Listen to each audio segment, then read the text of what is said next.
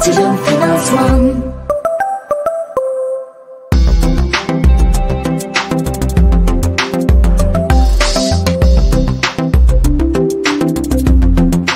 Yatırım Finansman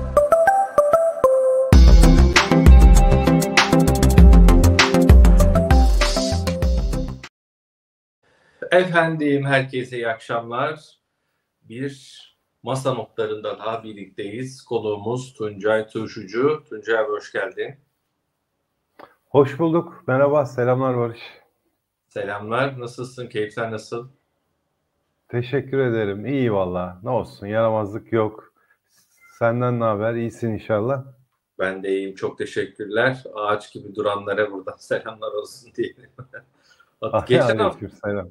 Geçen haftaydı değil mi bizim bu yüzde üçlük satışı yediğimiz gün? Evet, evet, evet. O gün Vay. yapmıştık yayını. Vallahi hakikaten demiştik ya sakin olun. Heyecan yok, korku yok. Ağaç gibi durun. Uzun vade bekleyenler için herhangi bir sorun yok diye net bir şekilde bizi takip edenler değil mi? Dinlemişler. Tabii tabii.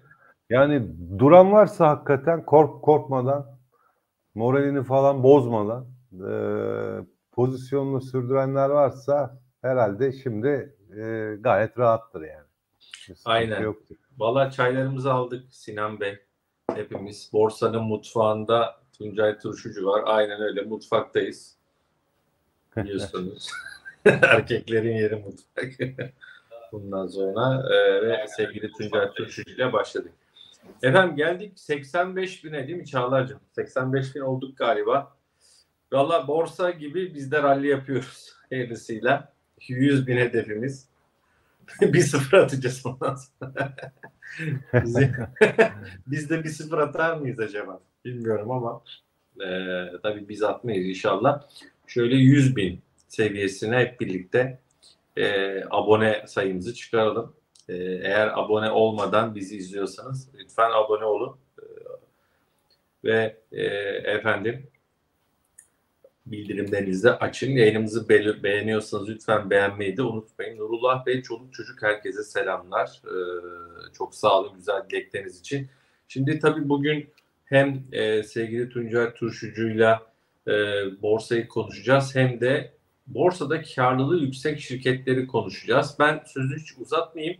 E, sizler bol bol abone olan izleyicilerimizin mesajlarını biliyorsunuz ekrana da yansıtabiliyoruz. Bol bol mesaj yazın zaman zaman sorularınızı ekrana yansıtacağım diyeyim.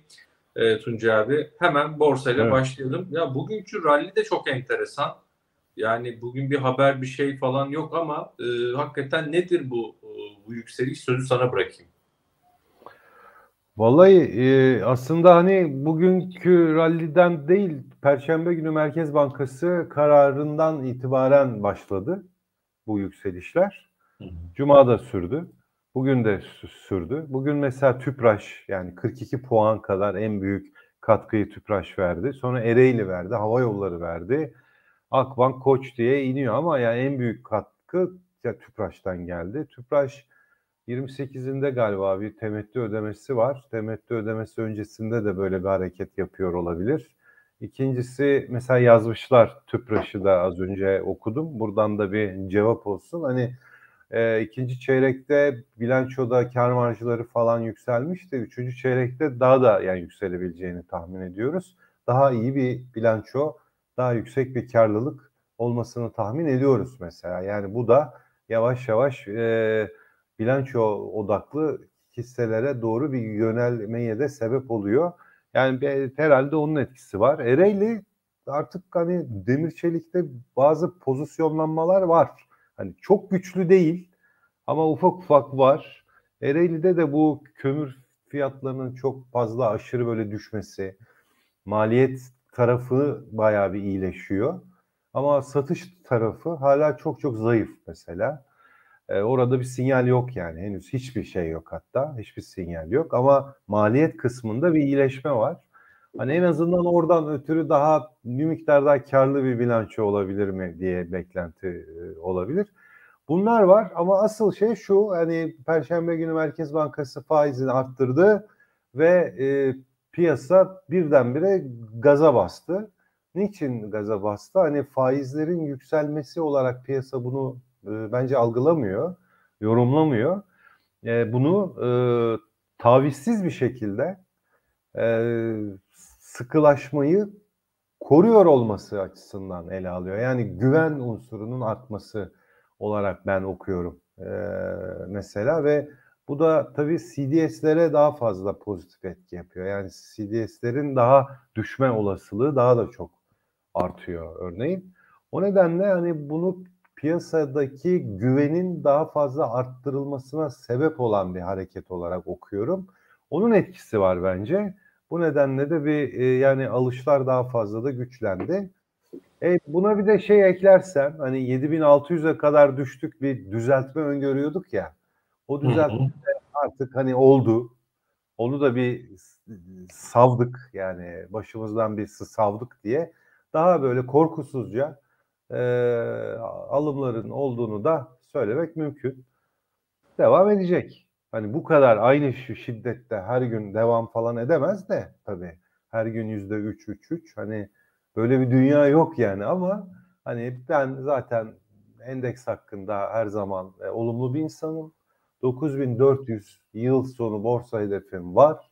Hatta bunu da daha da yukarıya da aşabileceğine de inanıyorum açıkçası. O yüzden hisselerimi bozmam, e, pozisyonlarımı bozmam.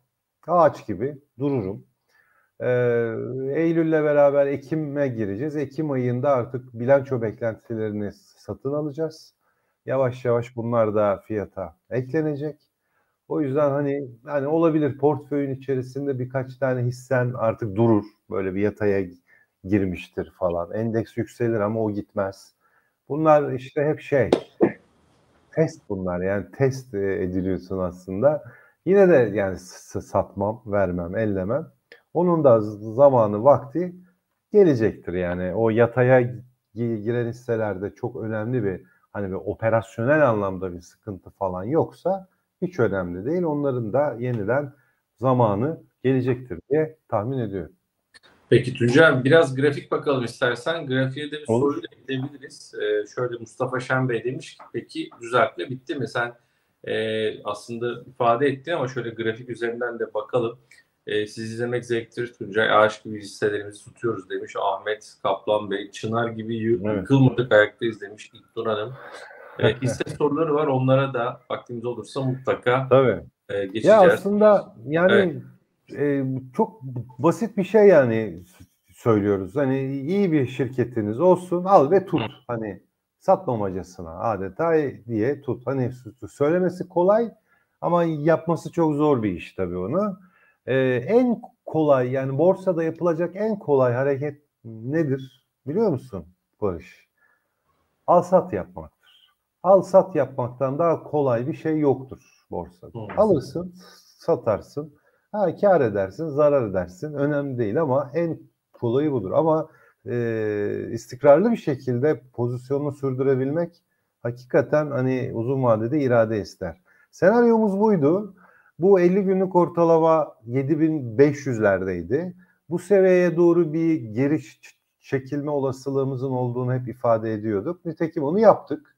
Yaptık ve yine 50 günlük ortalamaya yakın yerlerden tekrar yukarı doğru bir sıçrama yapıyoruz, yaşıyoruz.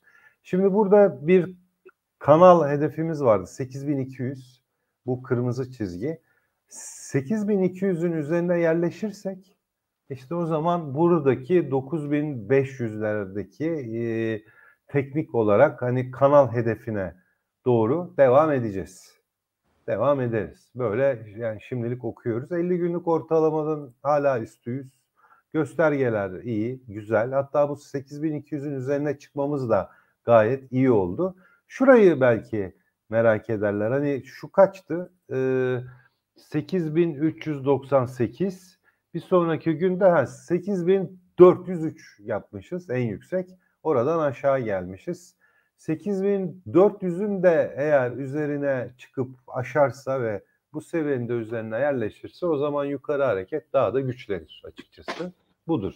Ama hani teknik olarak grafik bakmak da artık hani e, nasıl anlamlı olacak onu da ben de merak ediyorum. Neden? Çünkü işte biliyorsun 1 Ekim'den itibaren endekste değişiklikler var.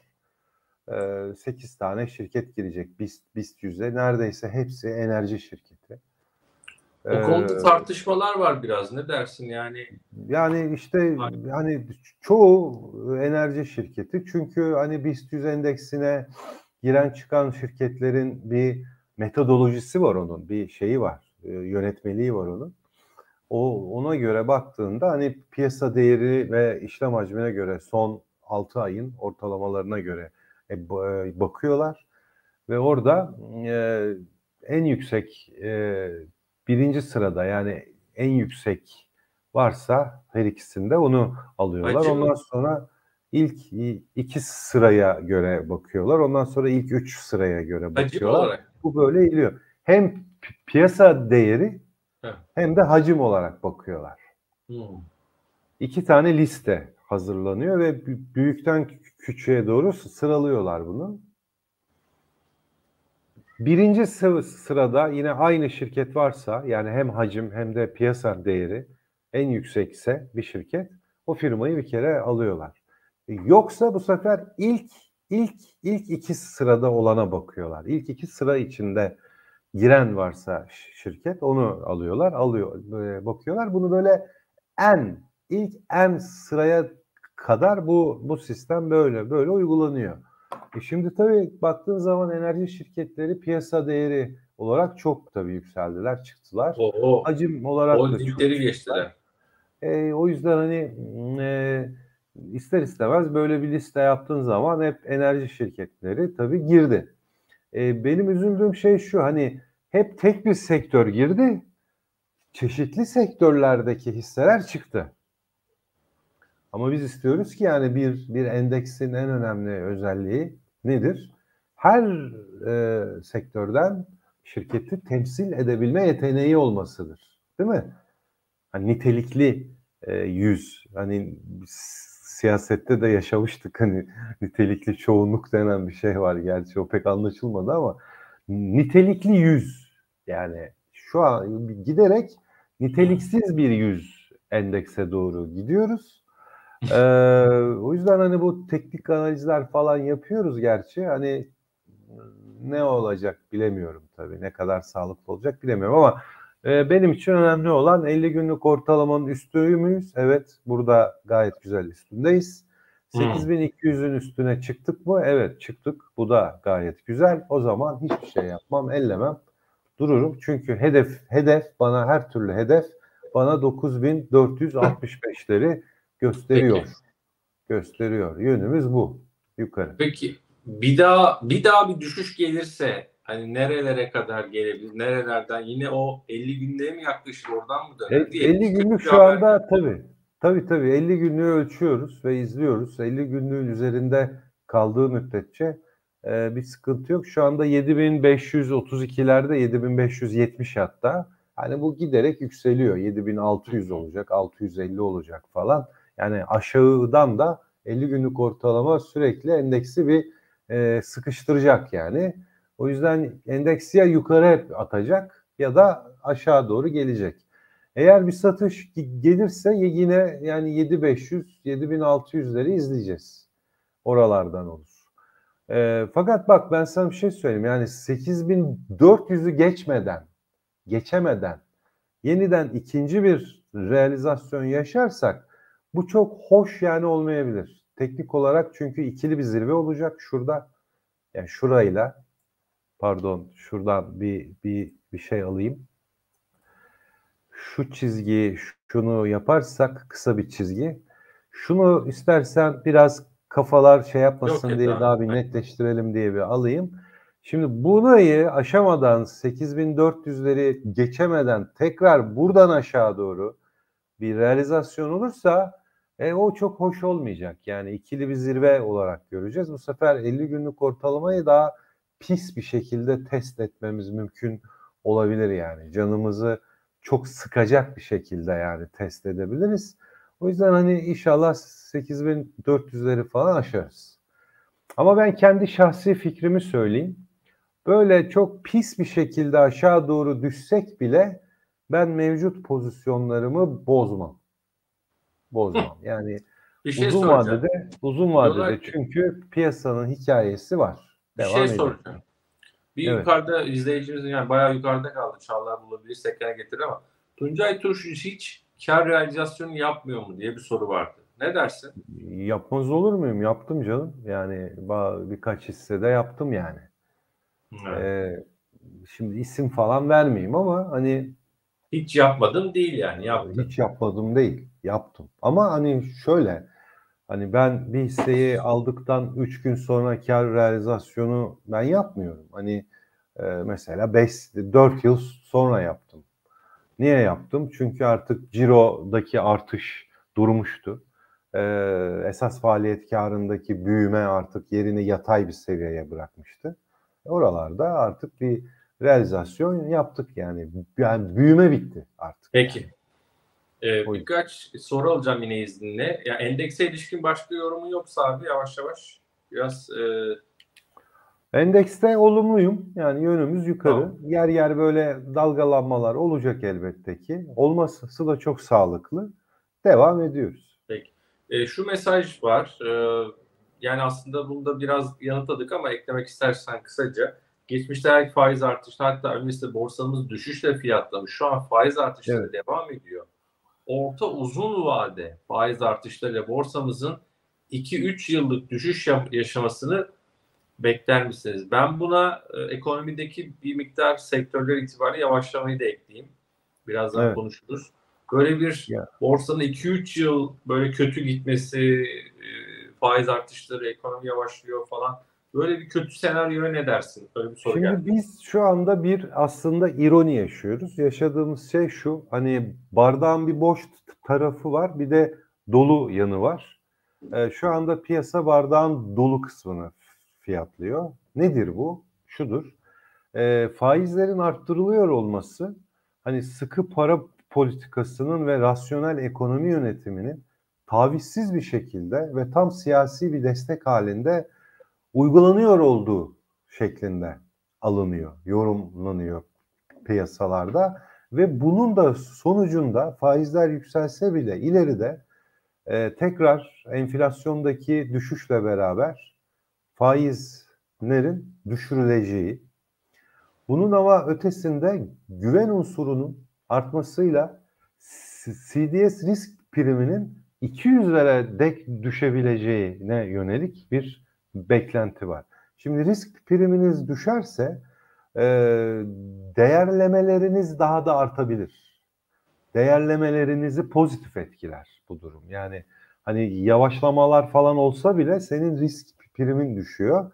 Bu mesela seni pozitif etkileyebilir. O yüzden bence şu, şu anda bunlar e, satın alınıyor ve bir de tabii not, not arttırımı. Yani Türkiye'nin birkaç sene sonunda yatırım yapılabilir seviyeye e, çok yaklaşacak oluyor olması yani. Böyle bir hikaye var. Şimdi bunlara baktığın zaman bunlar çok yukarıda duran hikayeler. Hani piyasa şu anda faiz arttı, e, sektörlerde yavaşlamalar olacak, borsa o yüzden gidemeyecek diye bir e, şeyi Hiç fiyat. fiyatlamıyor. Yani yok öyle bir şey yok. Fiyatlama yok. Çünkü piyasa şunu biliyor. Fiyatlar ne kadar yükselirse yükselsin e, değerlemelerde aldığımız risk primleri risk primleri düşecekse eğer e, geleceğe yönelik yani düşürüyorlar bunları ve o değerlemeleri daha pozitif etkiliyor. Yani hesap bu burada. Ama biz mesela zaten e, yatırım yapılabilir bir şirket olsaydık, endeksimizde zaten inanılmaz bir rally yaşanmış olsaydı e, ve bir doygunluk olsaydı piyasada ve bu faiz arttırımları başlasaydı işte o zaman mesela endeks için e, biraz daha korkulu bir rüya Peki. olacağını tahmin ederdik yani. Fakat öyle bir şey ben Yok. görmüyorum yani. Şimdi aslında bağlantılı bir soru. Ee, izleyicilerimizle sohbetimiz sürüyor. Canlı yayındayız sevgili Tuncay Turşucu'yla. Ee, yayınımızı beğendiyseniz beğenmeyi unutmayın. 2000'e geldik. Kaç kişi beğendi bilmiyorum. Çağlar takip ediyordur. Ee, yayınımızı beğenin ki YouTube algoritması bizi daha da yukarılara taşısın. Daha fazla kişiye hep birlikte ulaşalım. Ee, abone olmayı da zaten unutmayın hep söylüyoruz. Efe Salioğlu Beyaz az önce konuştuğumuz soruya benzer e, bir e, iletisi var. Diyor ki hocam Froto yani Ford'u Ford'u soruyor. Ford Evet. Şimdi hani aslında çok benzer bir soru. His, e, hisse yani şirket örneğinde gelmiş. Avrupa'da resesyonu, Türkiye'de parasal sıkılaştırma, işte e, otomobil kredilerine vesaire yani zorluklar, yüksek faizler, Sayın Mehmet Şimşek'in açıklamaları şirket marjları düşecektir diyor. Böyle durumlarda yatırımcı nasıl hareket etmelidir diye aslında Froto örneği bir de genel otomotiv sektörünü değerlendirebilirsin. İşte artık deniyor ki bayilerde otomobil bulunuyor. Yatırım için otomobil almak bitti. Bu başlıkları görüyoruz. Ee, Normalleşme başladı yani. Normalleşme başladı. Ben bunu pozitif olarak okuyorum açıkçası. Şimdi Ford'u sormasının bir yerde de bir nedeni şu olabilir. Ford Otosan yaklaşık 1 Ağustos'tan itibaren yani neredeyse bir buçuk ay hatta iki aydır e, zirve yaptı ve düşüyor oradan aşağıya ve yatay bir hareket yapıyor. Yani endeks yükselirken Ford yatırımcısı e, şu anda çok fazla memnun değil açıkçası. Mutlu değil. E tabi yılbaşından itibaren Ford %100'ün üstünde tabii gitti yükseldi. Bu da ayrı bir hikaye. Onu da ifade edelim yani. E, şu var e, yavaşlamalar olabilir. Avrupa'daki resesyon olabilir ama Ford'un mesela al ya da öde şeklinde yapmış olduğu anlaşmalar var bir kere. Yani o yüzden bir garantili bir satışı var. O bir. İkincisi e, bu geçen yıllar için de oldu. Yani ku bir yavaşlama olsa bile bizde kurlar yükseldiği için TL bazlı ilan edilen bilançolar yine bir büyüme büyüme gösterdiler. Yani en kötü yılda bile işte Tofaş'ta, Ford'da yine e, dövizindeki hareketten ötürü gayet güçlü büyümeler gösterdi. Ben çok ümitsiz değilim ama bir süre e, böyle bir dinlendirecektir, dinlendirme olabilir. E, zaten iki aydır yatayda yani ya iki aydır bunu zaten yansıtıyor. Ford'un özelinde şu var, e, geçen sene Romanya fabrikasının devralınması e, üçüncü çeyrekte olmuştu. Dolayısıyla bu yıl e, ki üçüncü çeyrekte geçen yılki Romanya fabrikasının baz etkisi olacak ve kardaki yıllık artış hızında bir yavaşlama hissedeceğiz. Yani birinci çeyrekte, ikinci çeyrekte kar atıyorum şu anda benim aklımda değil ama hani yüzde seksenlerde falansa kar artış hızı, e, büyüme hızı e, bu düşebilir yüzde on beşlere, yirmilere. Bir bakmışsınız sanki yıllık bazda hiçbir şey yapmıyormuş gibi bir intiba oluşabilir. Hani bu da hissede bir baskı yaratıyor, yaratmış olabilir. Ee, olacaktır. Bir süre daha bunlar dengelenecektir ama ben yine uzun vadede Ford'u e, yani Ford'umu satmam mesela. Var varsa satmam. Hani Ford'la yönelik beklentim ne olabilir? Yani Ford şu anda 850 lira 1300 lira gibi bir 12 aylık e, yani gelecek 12 aya yönelik bir hedef var orada. Hedef fiyatlamalar var. Zaten şu anda bile neredeyse %50'lik bir yükseliş potansiyeli var. Oldu bile bu düşüşle beraber. Yani ben Ford'un böyle 500'lere falan düşeceğini falan zannetmiyorum. Ha bu arada keşke düşse de oralardan alsak tabii. O başka hikaye de. Böyle Yani, deme bak. Ee, İnsan işte yok yani. Tabii yani öyle bir düşüş olsa ben mesela dururum. Ee, bir şey e, yapmam ama tabii camdan atlayacak çok fazla yani insan olabilir öyle bir düşüşte. Ya olmasın da tabii ama olursa da ben yani girerim alırım. Ford'un çok fazla aşağıya gelmesini zannetmiyorum. Çünkü e, Ford'u çok fazla yukarıya iten çok şey var, faktör var. İşte yeni Romanya fabrikasının daha da etkileri devam edecek. 2024'te üretim daha da artıyor. Ee, bu arada çok iyi yönetilen bir şirket. Yani benim bir korkum yok Ford'dan yani.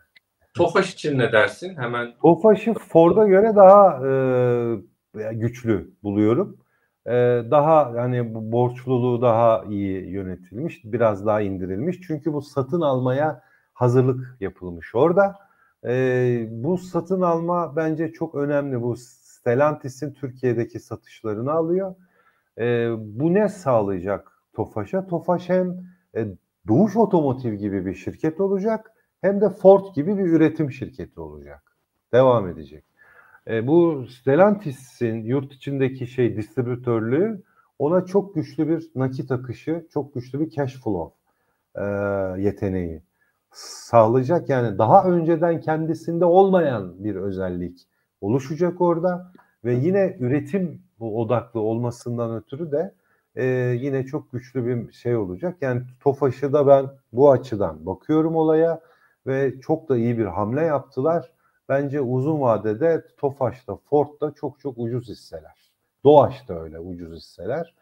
E, bunlar devam edecekler yani. Ha yer yer böyle bir ay, iki ay istirahatler falan olabilir. Ama e, temel olarak baktığın zaman e, bunlar yani bir şey büyüme makinaları yani. Bunlar böyle devam ediyor. Ee, bizim araştırma bölümü e, ikinci çeyrek bilançoları sonrası e, bazı e, bazı değil yani bilançolar sonrası yorumlar yapmışlar ama tarihi eski olduğu için ekrana yansıtmıyorum. Sevgili Çağlar atıyor bana. Örneğin Ford'la ilgili 31 Temmuz'da e, bir e, rapor, rapor demeyeyim de bilanço sonrası değerlendirme raporu genelde. E, hani bir tamam tam anlamıyla bir rapor değil sanırım ama mesela orada ki 31 Temmuz bir kez daha tekrarlıyorum yani çok çok eski diyeceğim yani şimdi Eylül'ün kaçına 25'ine geldik galiba değil mi abi? 25 Eylül'deyiz. Ama hani yine de burada mesela e, 31 Temmuz'daki raporda 1100 lira hedef fiyat var. Cennet. o fiyatı 957 liraymış. E, şeyin. Buradayım ben. Buradayım. Evet. Ha, bir geldin gittin galiba abi değil mi? E, ga- galiba bir internet hızımda bir düşme oldu. Sanıyorum ondan ötürü olabilir. Evet. Neyse bizimlesin. E, 31 Temmuz'da e, ki bu e, şeyde raporda e, 1100 lira hedef varmış. O zaman ama 957 liraymış fiyatı. Tabii düştü değil mi Ford? Bayağı Evet. aşağı. Yani o dönemde 957'lerdeyken zaten model portföylerden de çıkarıldı. Çıkarılmasının en önemli sebebi kazandırma potansiyelinin azalmış olması. Yani o upside, upside'ın hı. artık ya hani yüzde on diyor mesela artık upside'a yani yüzde on için model portföyde ise tutulmaz dediler, sattılar. Şimdi bu upside giderek artıyor şimdi. Yani şu anda 850'lere Evet. geldi. Giderek ya artıyor. Çok büyük ihtimalle 3. çeyrekte yine yukarı revizyonlar olacak. Ee, bir, bir kere indirgenmiş nakit akış analizinin bir zaman etkisi var. Yani 3 ay ileri gittiğiniz zaman modelde model olarak zaten değer atıyor yukarı doğru. Hı. O, o da var. Ee, o yüzden hani e, upside sürekli yukarı gidecek ve tekrar hissede bir dip yapıp tekrar yukarı doğru hamleler olacaktır. Tofaş'ı da söyleyeyim. E, o da yine 27 Temmuz'da arkadaşlarımız bilanço sonrası bir değerlendirme raporu yayınlamışlar. E, Yatırım Finansman Araştırma Birimi. Onun altını çizelim. Hedef fiyatı 295 vermişler o dönemde 27 Temmuz'da. Şu an güncel fiyat sanırım Tofaş 293'te. Evet. O dönem ama Tuncay abi 27 Temmuz'da 260'mış e, fiyatı. E, dolayısıyla yukarıya zaten gelmiş gibi görünüyor. Evet. Bu arada yani bu Temmuz'da yayınlandığında 27 Temmuz raporu yayınlandığında Tofaş'ın yanlış bilmiyorum senin grafik vardır. Bir yıllık Evet. performansı %280 gözüküyor. Doğru mu? Yani bakmadım ama e, evet yani son bir yıla gittiğin zaman grafikte e, 27 Grafiği Temmuz'da ekrana bir rica edelim. 266 Tabii. kapatmış. E, şey günü e, o baya evet aşağıda şurası da 5 Temmuz 2022 22 27 Temmuz 2022'de de 67 liraymış. 266'dan 67 liraya 3 kat 4 kat hatta yüzde 300 falan olması lazım hatta. İnanılmaz bir Yüzde- şey değil mi ya? Bir yılda yüzde 300. Şimdi tabii bir yılda yüzde 300 arttı Vay vay. Ee, ve düş, düşmedi de bak şu anda da yani 293 lira. Yani tamam çok ahım şahım bir yükseliş yok Temmuz'dan beri de Ama hani bu kadar çıkmışsın hadi düş aşağıya. Yok o da yok. Niye? Çünkü net kar arkadan çok hızlı bir şekilde destek veriyor. Ciro destek veriyor. Ee, yani değerleme zaten yani müsait buna düşmüyor. Büyük ihtimalle daha da yukarıya doğru da revizyonlar yapılır burada. Gidelim sorulara. Revizyonlar olur burada. Evet. Yüzde yüzde kaç karları e, şey yaptın diye bir soru var ama yani onu söyler mi bilmiyorum. Realizasyon yaptın demiştin ya. Evet. Ya Tofaş'ta mesela diyelim ki elinde Tofaş var realizasyon yaptı son bir yılda. Yüzde 300 gitmiş mesela. Yani düşünsenize şimdi yüzde Aynen. 300 Aynen. mesela atıyorum yani değil mi? Elinde Yani Tofaş olsaydı. İşte örnek vereyim. Ee, 11 o 11 liradan aldık. 70 liradan verdik. Evet, 4 sene sonra. Ee, bu bu bu bu zaman içinde bir kere %50'lik bir düşüş yaşadık bak. Oo. %50'ye yakın bir yani düzeltme düşüş gördüm yani hissede mesela. Ama ona rağmen hani ellemedik. Şirkete baktık, inceledik. Ya dedik bir sıkıntı yok. Hani bu düşüş e, bir hisse senedinin e, kendisinden kaynaklanan veya piyasadan kaynaklanan bir düşüş. Dedik e, piyasada o sırada kötüydü. Hisse de biraz aşırı gitmişti. Biraz e, şey satıldı. E, ama hissenin şirketin kendisine baktık. Yani şirketin kendisinde devam ediyor hala. Ha, tamam dedik, devam dedik yani. Hatta o yüzde elli düşüşte başka şeyler satıp yeniden ilave etmiştim. Onu da hatırlıyorum. Daha da aldım, arttırdım. Arkasından da zaten iyi ki de yapmışız. Öyle gitti. Ee, orada da son bir yıldır artık ciroda, karda bir artış falan yoktu. Oluşmuyordu. Ee, büyüme trendi biraz durmuştu. E, dedik hani biraz verelim artık. Çıkalım. Ee, bakarız dedik ondan sonra. Yeniden yeni bir hikaye oluşursa döneriz dedik. Bakarız dedik. O var yani. Peki. Ee, benim o kadar eskiye gitmiyor ama mesela e, Tofaş yatırımcısı çok tanıdığım var. Yani 15 yıldır falan tutan var yani. Hiç. Çünkü, çünkü grafiğe bir bakıyorsun hani ciro e, kar sürekli her yıl artıyor yani. Her yıl artıyor. Şimdi her yıl benim öz sermayem büyüyorsa neden satayım? Şimdi böyle bir kafada Peki. da insanlar var. Onu da Güzel abi. söylemek isterim. Evet. Ee, başlığımızı da istersen e, şöyle sana sözü bırakayım onun için. Borsada karlılığı yüksek şirketler diye. Ee, Evet. Dediğim gibi sektörler bu dönemde bazıları zorlanıyor. Ee, bazılarında işte parasal sıkılaştırmanın ekonomideki yavaşlama etkileri görülüyor ama e, borsada karlılığını hala sürdüren ya da sürdürecek olan şirketlerde eminim vardır. Senin e, bu konuda anlatacakların e, için sözü bırakayım. Seni dinliyoruz. Nasıl şirketler bunlar? Ben Stockcase'de önce bir bakacağız. Or- oradan gideceğim. Ee, ama hani ben burada bir şey almak istedim. Birincisi böyle borçluluğu çok düşük olsun. Hani net borç bölü FAVÖK rasyosuna göre bir bakalım. Arkasından bir de fiyat anlamında fiyat olarak da makul olsun. Orada, orada da mesela FK almak istemedim. Fiyat kazançlarda çünkü çok fazla finansman gelir gider veya vergi etkileri çok karı etkilediği için FK'ları da yanlış hesap ediyoruz.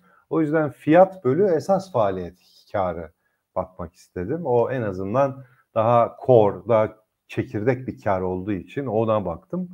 Bir de tabii ki öz sermaye karlılığı. Yani karlılık kısmı burada devreye girdi. Öz sermaye karlılığı. Öz sermaye karlılığı yüksek olan, e, net borç bölü FAVÖK rasyosu düşük olan, e, biraz daha şöyle büyütebilirim. Siz ekranda rahat görün. Şimdi Stockkeys'te e, yukarıdaki e, menüler içinde finansal radar var burada. Finansal radarın içerisinde finansal radar yani finansal radarı tıkladığınız zaman e, burada bir sürü analiz yani burada daha önceden Stockkeys'in de içinde de yapılmış default'ta e, şey analizler gelir. Ama siz de kendiniz de bunları yap, yapmanız mümkündür. Yani onu da söyleyeyim. Şurada yeni oluştur diye bir şey var. Tıkladığınız zaman istediğiniz oranı, istediğiniz şeyi buradan ya ver, vermeniz mümkün. E, bu tabii piyasa değeri böyle esas faaliyet karı bir tür FK çarpanı bu azalan olması kıymetli bunun. Azalan diye belirtiyorsunuz ve bir ağırlık veriyorsunuz burada. 30 yüzde 30 diye vermişiz. E, ve ben yani 5'in altı yani bir minimum bir de bir maksimum değer veriyorum. Çünkü burada şey daha iyi hesaplamak için hani uç değerleri hesaplamadan çıkarırız ya bazen. Ona göre bir ortalama hesabı yapılır. Orası için çok daha şey önemli oluyor. Yani 5'in altında çok olmasın. Orada da çok saçma bazı gelirler vardır. Bir defalık bir kar etmiştir. Onun yüzünden çok düşük çıkmıştır. Onları da dikkat edelim. E, ama 20'nin üstü de yani olmasın dedik. Net borç bölü FAVÖK zaten 4'ün üstünü hiçbir zaman sevmiyoruz yani. Ve öz sermaye karlılığı da minimum yüzde 40 yani yüzde 40'ı e, minimumdan al e, ve yukarısı da boş olsun yani dedik ve burada hesapla dediğiniz zaman bunun içinde bir algoritma var. E, algoritma size bir puan hesabı yapıyor ve e, puana göre de bur- burada sıralıyor.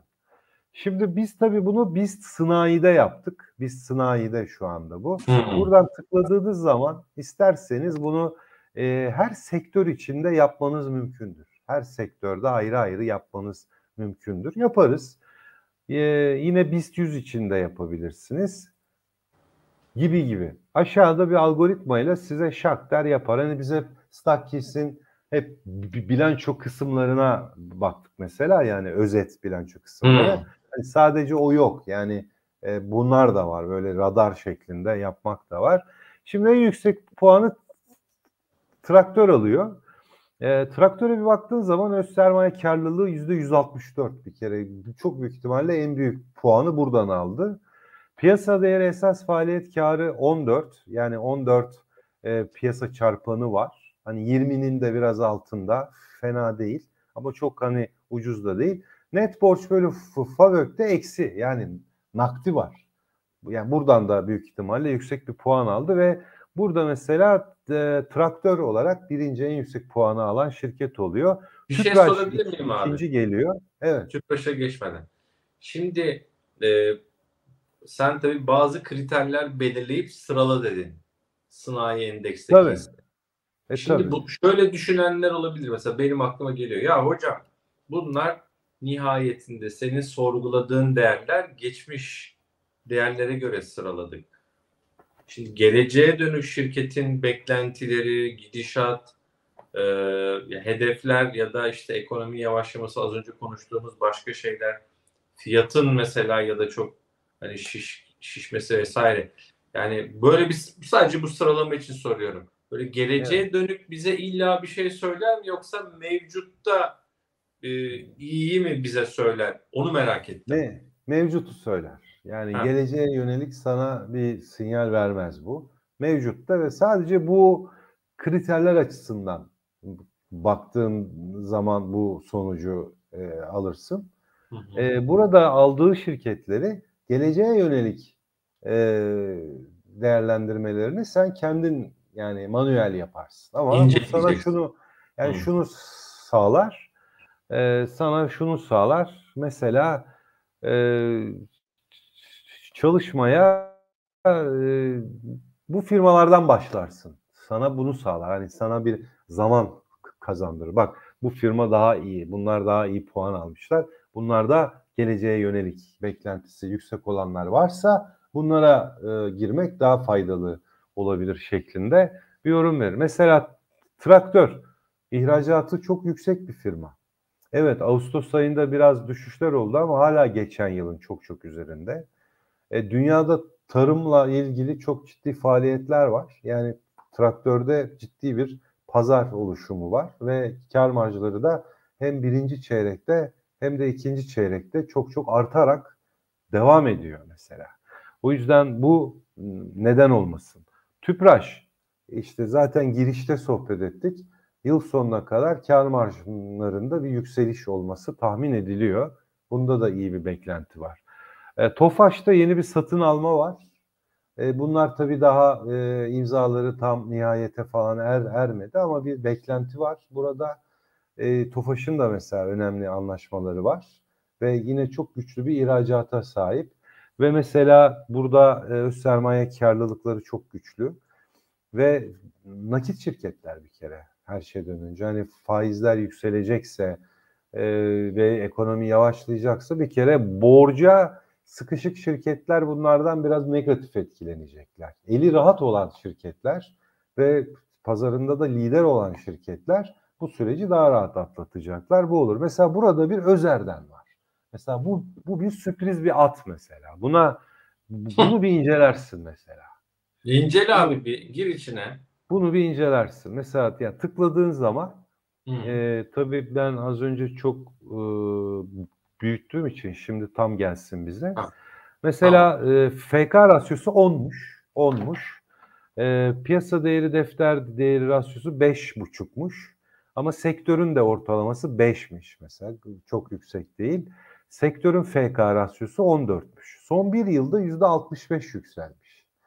Ee, Özer'den plastik, e, Özer'den ambalaj bu arada oldu bunun adı. Onu da söyleyeyim. %67'si halka açıkmış bak. %67.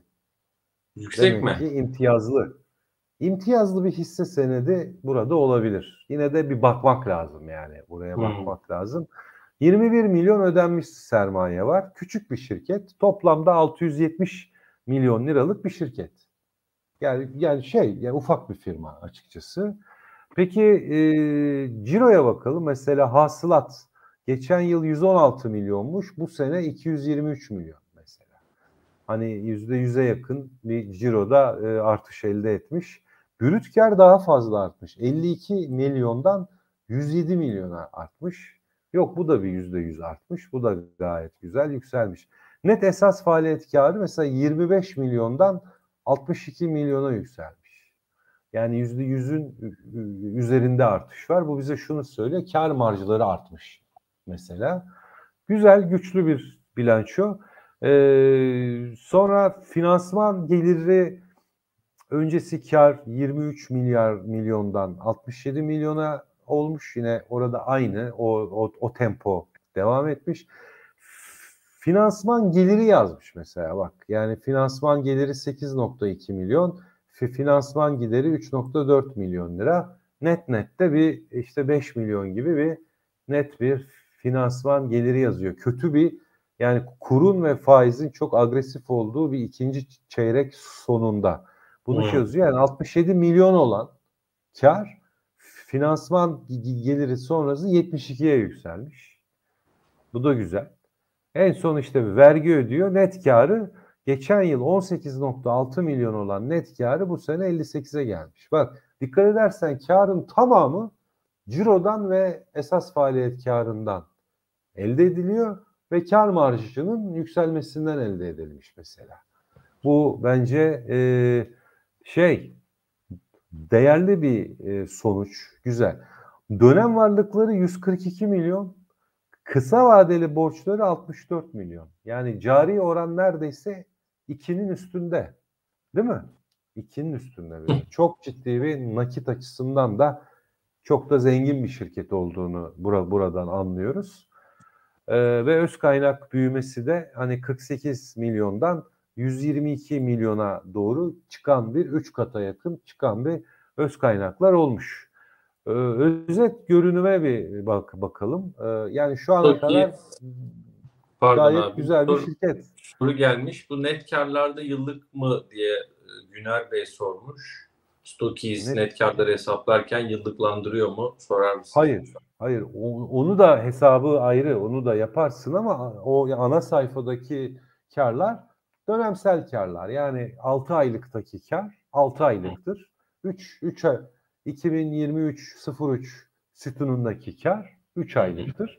12 aylık sütunundaki kar da 12 aylık kardır. Yani dönemseldir ama yıllıklandırılmış karlar da var ayrıca. Hisse e, oran analiz kısmından bunu da görmeniz mümkün. Şimdi burada e, neye bakacağız? Mesela şirket bu yılın 6 aylığında brüt kar marjı %48 olmuş. Güzel bir kar marjı bu arada. Hani brüt kar marjı yüzde 48. Çok yük, yüksek bir kar marjı. Geçen sene 44'müş. 48 olmuş. Hani biz yüzde 30'un üzerinde falan böyle arıyoruz şöyle e, eli yüzü düzgün bir karlılık. E, net kar marjı yüzde 26 olmuş. Geçen sene yüzde 16'ymış. Yani 10 puana yakın artmış. E, Favök marjı yüzde 28.98 yani yüzde 29'muş 24'müş. Burada da 5 puana yakın artmış. Bu da yine güçlü. Yüzde 30'a yakın bir Favök marjının olması da güçlü. E, net borç yok. Bakın net nakit var. 24 milyon lira net cash'te. Bu da gayet iyi. Ve e, serbest nakit akışları 40 milyon TL olmuş. Geçen sene yine 11 milyonmuş. Pozitif nakit akışları var. Bu da gayet güçlü. Hatta işletmeden elde edilen nakit akışları 53 milyon. Yatırım faaliyeti var. Bir yatırım faaliyeti yapmış 14 milyon lira. Ee, ve ona rağmen yine artı 40 milyon. F- finansman faaliyetine de 8,5 milyon lira gibi bir para harcamış. O kadar yani çok çok çok önemli bir para da harcamamış. Yani buradan çıkan sonuç hani e, ha, hani sürpriz derken hakikaten baktığımızda ve incelediğimizde e, sürpriz e, mi bakınca hani Özer'den ambalajın aslında hani e, iyi bir şirket olduğunu, esas faaliyetlerinden karın arttığını, sermaye yapısının çok güçlü olduğunu, borçluluk yapısında gayet güçlü olduğunu da görmüş oluyoruz mesela buradan da. FK'sı da 10. O da ayrı bir olay. Peki Ee, bir soru burada his, hisse oran ekleyeceğim. analizden tabii Heh. sen buyur. Şöyle demiş Ömer, bu işlemi diyor tüm hisselere bu işlem ne diyelim? Soruyu biraz düzeltelim. Tüm hisselere bulabiliyor muyuz, bakabiliyor muyuz demiş. Bebek hisselerde, bebek hisselerden kastınız ne acaba Ömer Bey? Yani biz burada Evet. sınai diye arattı galiba. Atıyorum tüm desek mi Tuncay bir şey çıkardı? Değil mi? E tabii yani buna da bak bakabiliriz. Ee, Tamam, sen Ee, devam et lütfen. Arada soru cevapları yapıyoruz. Burada e, değerleme oranları, karlılık oranları gibi pek çok rakamlar var. E, ve mesela bura şöyle kontrol F'le ana ortaklık dediğimiz zaman ha, ana ortaklık karı bakın şu şurada bir dönemsel veri 3 3 tane var burada. 1 2 3. İlki mesela 6 aylık kar 58.4 milyonmuş ve buradan geçmişe yönelik var. Bulabiliyorsunuz. 6 yani 6 aylık, 3 aylık. Bu yine 12 aylık burada. Bu çeyreklik. Yani 2023 altının altındaysa ve çeyreklikse bu ikinci çeyrekteki kar. İkinci 3 aylık kar. Bu birinci çeyrek. Bu geçen yılın son çeyreği. Geçen yılın üçüncü çeyreği, ikinci çeyreği, birinci çeyreği diye böyle gidiyor. Burada da yıllık var işte yatırımcımızın sorduğu Hı. yıllık kar, yıllıklandırılmış kar. 66'ymış mesela. Ve buna dikkat edersen hani 10 milyonlardan başlıyor 2021 yılında 23, 23 kalıyor bir 2022'nin 6 ayının. Hatta 2022'nin ilk 3 çeyreği yıllık kar 23 milyonda tıkanmış yani o civarlarda kalmış artamamış. Sonradan 26 44 ve 66 diye tekrar bir artış eğilimine girmiş. Bunlar da var mesela burada. Satışlar için de var. Satışlar için, esas faaliyet karı için de var. Evet şimdi e, gelelim bizim radara gelelim. Şimdi radarı ilk başta açınca şurada e, oranlar var. Yani senin de yaptığın şeyler var. Şurada öz sermaye karlılığı borçtu bizim baktığımız. Biz sınai için yapmıştık değil mi? Bu hisseleri bulmuştuk. Mesela Özer'den. Ford geliyor sonra yaprak geliyor mesela. Çok ilginç. İşte bunlara bir bir bakmak lazım, okumak lazım. Yani sana Ne iş yapar? eğilmeni gerektiren e, şeyleri bu söylüyor. E, yaprak benim bildiğimle en son süttü ama bilemiyorum yani. Evet yaprak süt ve besi çiftliği diye Allah geçiyor. 15 FK'sı var. Hani 1 milyar 742 milyon liralık bir şirket. %26'sı halka açık. 14.2 milyon ödenmiş sermayesi var. Ee, Piyasa değeri bayağı yüksek. dönem varlıklar 105 milyon, kısa vadeli yükümlülükler 68 milyon. Bak cari oranı gayet güzel, yüksek bunun da. Öz kaynaklar 281 milyon. Geçen sene 123'müş mesela. Hasılat ne yapmış? Ee, ona da bakalım. Geçen sene 41 milyon hasılat varmış. Bu sene 88 milyon 6 aylıkta. Bir şey %100 soracağım. oranında arttırmış. Yani gayet böyle faaliyetlerine bakınca da güzel, güçlü şirketler bunlar yani. Çıkıyor. Çok ilginç. Bu şey. piyasa değeri Evet. biraz bana yüksek. Ben mi yanlış e, anlarım? 1 milyar 742 milyon lira e, piyasa değeri var. Ve 15 FK'dan işlem görüyor. Tabii öz sermayesinin 10 katı. Piyasa değeri defter değeri mesela 10 olmuş. Sektörün ortalaması 6.73 olmuş. Mesela sektörün üzerinde işlem görüyor. FK rasyosu da aşağı yukarı sektörle hemen hemen aynı. Son bir yılda %300'e yakın yükselmiş. Vay vay vay. buna yatırım yapanlar yüzde 300 e, kar etmişler. Yani yüzde 300'ün anlamı 4 kat demektir. Bunu e, bizi izleyenler şey anlasınlar diye söylüyorum. Yani Güzel 100 artışa iki- çarpı 2 diyoruz ya yüzde 300 ise 4 katlık bir yükseliş yapmış. Grafiği de bu hani endeksin üzerinde gitmiş bir süre Evet. e, ve gayet de yükselmiş. Yani ilginç hani buradan e, çıkan hisseler, e, raporlar, şirketler e, boşu boşuna çıkmıyor. Bunları daha e, yapıyorsun yani daha böyle bir incelemen lazım ama geleceğe yönelik bir, bir sonuç vermez. Yani geleceğe yönelik sen ayıklayacaksın. Mesela Durdo var, Goodyear var. Derimot var. Derimot mesela benim de beğendiğim bir firma. Yani o da hoşuma giden. Ege Gübre e, bu da mesela çok ilginç bir şekilde girdi. E, mesela bakın Aksa Akrilik yani bu artık e, duruyordu. Son günlerde tavan tavan olmaya başladı. E, bu liste böyle iniyor aşağı doğru. Yani Evet. birinci Türk Traktör, Tüpraş, Tofaş, Özer'den Ambalaj, Ford, Yaprak, Duran Doğan, e, Goodyear, Derimot, Ege Gübre sayıyorum ki hani programın amacı şey olsun. İpek Enerji, Aksa Akrilik, Tukaş, Birisa, mesela İHEVA, İhlas Ev Aletleri. Hani benim biraz uzak kaldığım bir firma ama e, bu da hani çok yüksek puan almasa da bir şekilde buraya girmiş. Anadolu Efes'ten daha yüksek puan almış mesela. Ama tabii bu kriterlere göre.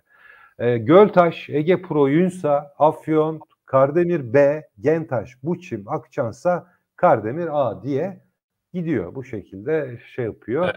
Tekrar ediyorum piyasa değeri bölü esas faaliyet karı, net borç bölü FAVÖK ve öz sermaye karlılığı şeylerine göre. Yani hem karlılık hem borçluluk hem de fiyatlama, değerleme anlamından birer tane rasyo alarak oluşturduğumuz bir şey. En yüksekte yüzde 40 ağırlığı da öz sermaye karlılığına da verdik. Bu şekilde bir listeleme bulduk mesela. Bunu Bu da arada- yani burada tabii burada da işte Özer'den Yaprak gibi mesela Derimot gibi e, Durdo gibi e, işte e, sürprizler var. Yani E- Ege Gübre var mesela açıp bu- bu- bu- incelemek lazım bunları. Yani faaliyet raporlarına bakmak lazım falan. Oralardan geleceğe yönelik e, sinyalleri çıkaracaksın. Mesela sektörel bazı e, haberlerden yakın bir zamanda belki bir röportaj yapılmış olabilir. E, sektörden bazı bir bilgi yani data açıklanmış olabilir. Buralardan mesela geleceğe yönelik o o sinyalleri, ipuçlarını çıkaracaksınız. Yani. Olay bu. E, bu arada e, bu Tuncay Turşucu'nun kullandığı Stokis Pro'yu e, yatırım finansman yeni hesap açanlara, yeni yatırımcılarına e, iki ay süreyle hediye ediyor. Bu, bunu da hatırlatalım. Hem bilanço döneminde bayağı kullandık Tuncay abiyle birlikte hisseyi analiz Evet. ederken. Bilanço dönemi sonrası da bu tip sektörel e, işte değerlendirmeleri belli kriterlerle hisseleri ayrıştırmak için e, bir şekilde kullanıyor. Tuncay abi de iyi kullanıyor. Hakikaten. e, Pro'yu bizler hediye ediyoruz. Yeni yatırımcılarımıza yatırım finansmanında yeni hesap açanlara 2 ay süreyle ücretsiz bir şekilde e, veriyoruz. E, bunun için de açıklama bölümünde bir e, online hesap açılış yerimiz var. Oraya tıklamanızı rica ederim. Açıklamada tıklayın. Online bölüme kaydınızı oluşturun. Hesabınızı online bir şekilde açmış olalım. E, dolayısıyla yeni yatırımcılarımıza böyle bir e, hediyemiz de var. Hatırlatayım. Şöyle bir soru var ya muhtemelen doğrudur ama ben izleyicilerimize güvenirim. Afrika'dan yazıyorum demiş. Mümkünse Anadolu uzun inceleyebilir misiniz? Oğuz Seçkin Kurt. Afrika'da ne yapıyorsunuz Allah aşkına? Afrika'nın neresindesiniz? Afrika'da olduğunuzu kanıtlayan bir şeyi Twitter'dan bana bir atın. Şey, atın değil mi Tuncay abi? Yani Afrika'dan bir yazıyor. kabile reisiyle falan mesela yan Evet, yana bir poz Şöyle olabilir. selfie falan. Arkada safari. Aslanlar, kaplanlar. Yani Afrika'nın neresindesiniz? Afrika'da olduğunuz ben size güveniyorum tabii de. Böyle güzel hoşluk olsun.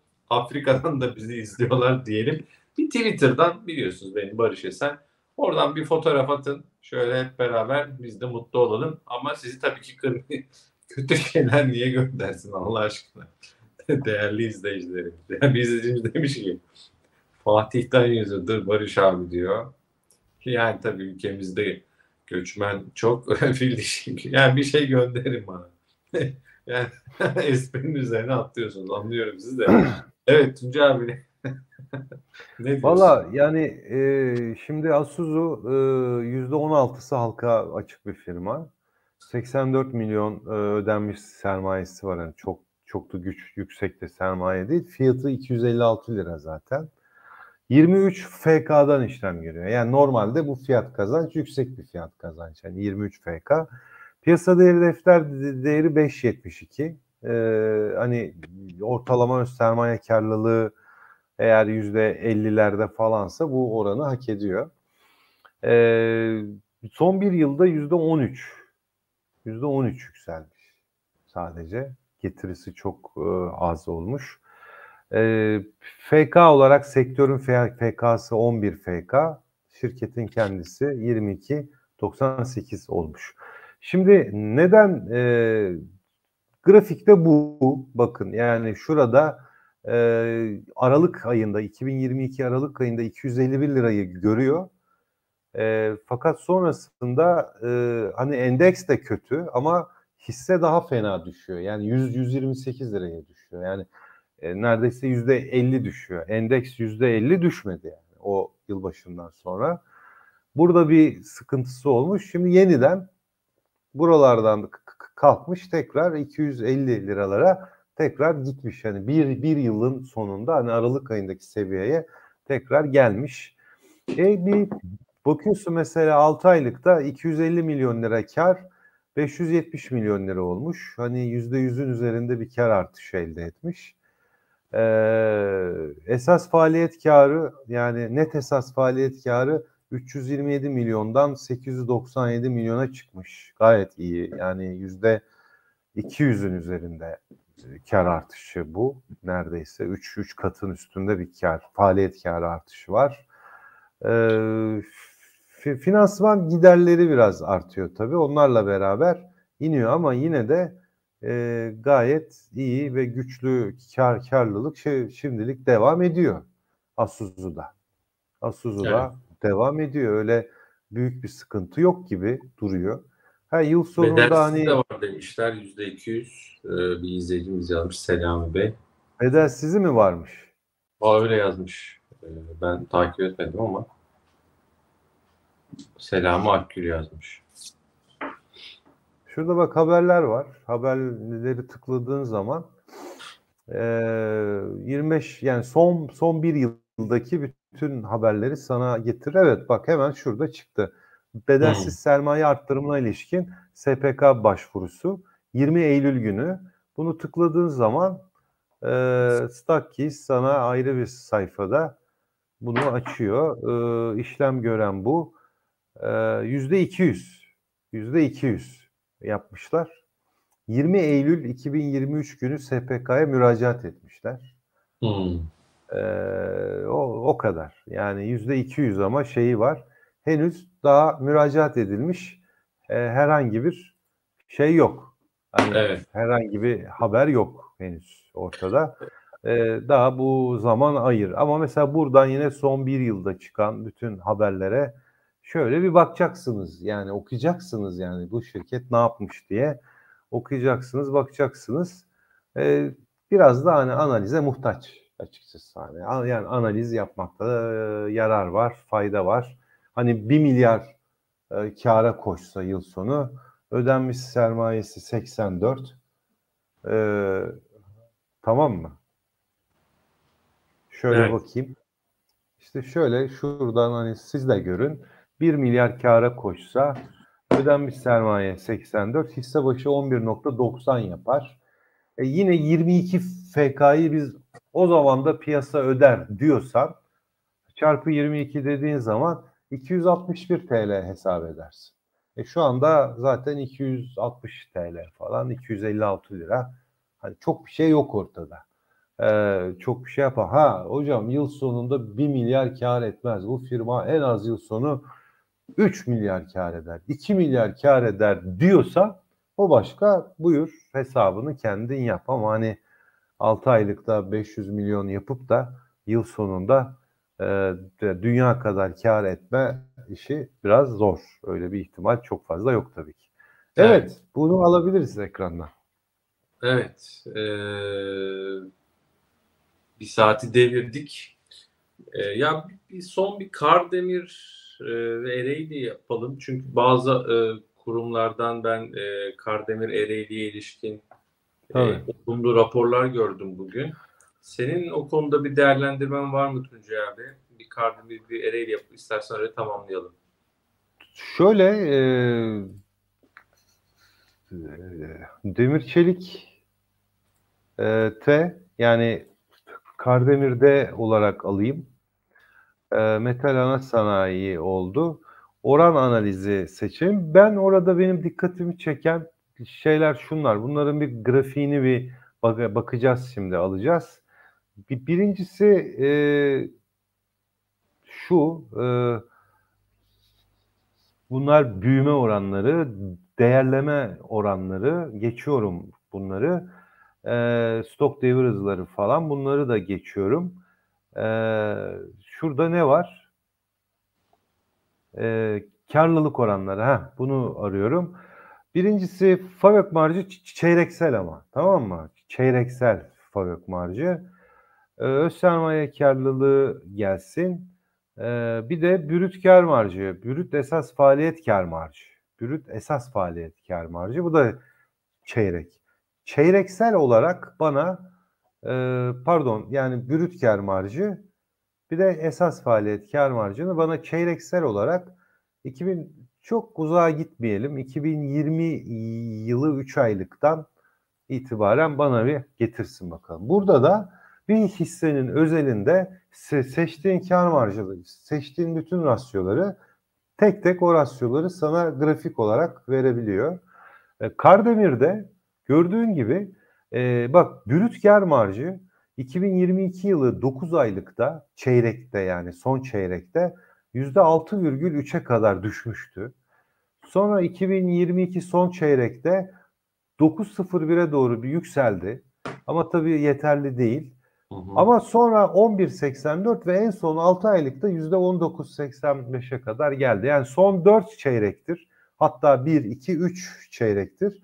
Kardemir'de de kar marjında iyi bir yükseliş var. Yani bir iyileşme var.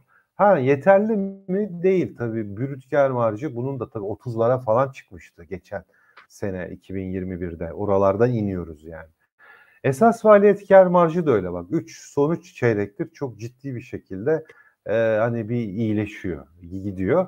Bunlar bizi tabii ki heyecanlandıran olaylar. Mesela Favök marjı burada da sektörü de vermiş. Bu kırmızı sektörel, sektörün üzerinde gidiyor. Favök marjında da son 3 çeyrektir. Hani %6.4'e kadar düşmüş, %19,70'e kadar e, yükselmiş. E, buraya kadar işte bu bu kar marjlarındaki artış bizi çok e, şey yapıyor. E, yani heyecanlandıran önemli bir olay. Heyecan veren şeyler. Ama Mesela öz sermaye karlılığı düşmeye devam ediyor hala da. Yani bu bu tarafa çok e, çok fazla size sirayet etmedi. ki yüzde 58'lerden yüzde 10'lara falan düşmüş vaziyette. Bu tarafta da çok fazla bir güçlenme yok. Mesela Ereğli'ye de e, bakalım. Ereğli'ye de bir inceleyelim. Hatta şurada hani e, büyüme rasyolarında bir de şeye bir almak istedim ben. E, Ciro'daki büyüme. Net satışlar, büyüme çeyreksel bazda. Evet. O da gelsin mesela. Onu da bir hesap etsin. Ee, yine bakın Ereğli'de de yani Kardemir son 3 çeyrektir toparlıyor kar marjları. Ereğli'de son 2 çeyrektir kar marjları toparlıyor. Ya brüt kar marjı %2'ye geldi ya Barış. Yani brüt %2 diye bir brüt kar marjı olabilir mi ya? Yani %40'lardan geliyorsun %2'lere. İki çeyrektir topluyorsun. Toparladığın yer anca %9,71 ya. %10 e, brüt karla mal satıyorsun. Yani çok az aslında. Bir toparlama var ama hala çok yetersiz. Esas faaliyet kar marjı da toparlıyor ve ki bu eksiydi. Yani 2022'nin son çeyreğinde bu rakam eksiydi. Fabrik marjı da toparlıyor. Öz sermaye karlılığı burada da mesela düşüyor bak. Yani Ereğli'nin öz sermaye karlılığı şu anda yüzde 1,46. Çok kötü ve halen daha aşağı doğru eğimi var. Yani burada da bir toparlama yok. Ee, net satışların büyüme hızı. Bak şimdi. Bu çok önemli. Bu çok güzel. Şimdi bak. E, 2020 yılının e, son çeyreğinden itibaren Üçüncü çeyreğinden itibaren Ciro'nun artış hızı bu bak. Artış hızı. Yüzde 27 artmış. Yüzde 56'ya yükselmiş. Yüzde 64'e yükselmiş bu Ciro'daki büyüme hızı. Giderek yükseliyor.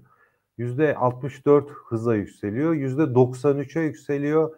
Yüzde 124, yüzde 148 en son işte 2022'nin ilk çeyreğinde yüzde 180 büyüme hızına geliyor. Yani sürekli büyüme hızı sürekli artıyor. Sonra geçen yılın ikinci çeyreğinden itibaren bu hız %180'den %141'e iniyor. %101'e düşüyor. Ta birdenbire bak 2022'nin e, üçüncü çeyreğinden son çeyreğine inerken %101'den %8 büyüme hızına düşüyor. Çok yani dramatik bir düşüş var burada. Burada zaten abi bütün portföyler falan da zaten hmm. e, satış yapıyor burada, çıkış yapıyor. Eksiye geldik. Yüzde on eksi artık yani ciro büyümüyor, küçülmeye başlıyor. 2023'ün ilk çeyreğinde. Şimdi ikinci çeyrekte yavaş yavaş yüzde sekiz gibi bir büyümeye geçti. Ama yine çok az yetersiz. Eğer bunlar böyle bir seri halde yüzde on beş, otuz, elli falan diye yükselmeye devam ederlerse Ereğli ve Kardemir'de e, bu yükselişler daha uzun soluklu olur. Şu anki yükselişler hani bir tür dipten dönüş hareketleri ya da bir, bir tür dip dip oluşumu hareketleri falan olabilir. Ama bu yükselişlerin kalıcı olması için ve uzun soluklu devam etmesi için bir sonraki çeyrek ve çeyreklerde bir sonraki çeyrek ve çeyreklerde bu grafiklerin hepsinde gözle görülür olan bu iyileşmelerin daha şiddetli bir şekilde devam etmesi lazım. Birkaç çeyrek daha, bir mesela bir iki çeyrek daha böyle iyileşmeler olursa Ereğli'de çok büyük yabancı alımları görmemiz mümkün olabilir. Yani iki çeyrek sonunda. Ha, şimdilik de yani şu anda da mesela alımlar geliyor. Ee, ama hani çok büyük yani yabancı alımı diye söyleyemeyiz onlara. Yani portföyler yavaş yavaş bir park falan ediyorlar. Hani biraz bir eğilimiz olsun. Şu hareket şöyle daha dik durayım hani şu şu cep var ya cebimde bir dursun şurada bir, bir dursun biraz dursun falan diye bir alımlar bunlar. Yani full böyle her şeyimle alayım diye yapılan alımlar değil. Ama cebimde biraz bir dursun diye bence e, alınabilir. Uzun vadede ben çok umutluyum. Uzun vadede ben çok umutluyum. Ama gerçekten sabreden var ya, ya sabreden şu 2021'deki o marjlar 2021 bak şu 2021 yılı çok altın yılmış yani yüzde 40 brüt kar marjı, yüzde 38 esas faaliyet kar marjı, yüzde 40'larda FAVÖK marjları. Öz sermaye karlılıkları yüzde 30'lara gelmiş, yüzde 20'lere gelmiş. E, büyüme hızı, cirodaki büyüme hızı yüzde 120-130'lara gelmiş. Yani yüzde 100'ün üstünde. Tam bir altın yıl yani 2021. Yine öyle bir yıl gelirse şu anki fiyatından çok daha yukarılarda olacak. Bundan eminim yani. Ama o yıl evet. ne zaman gelecek?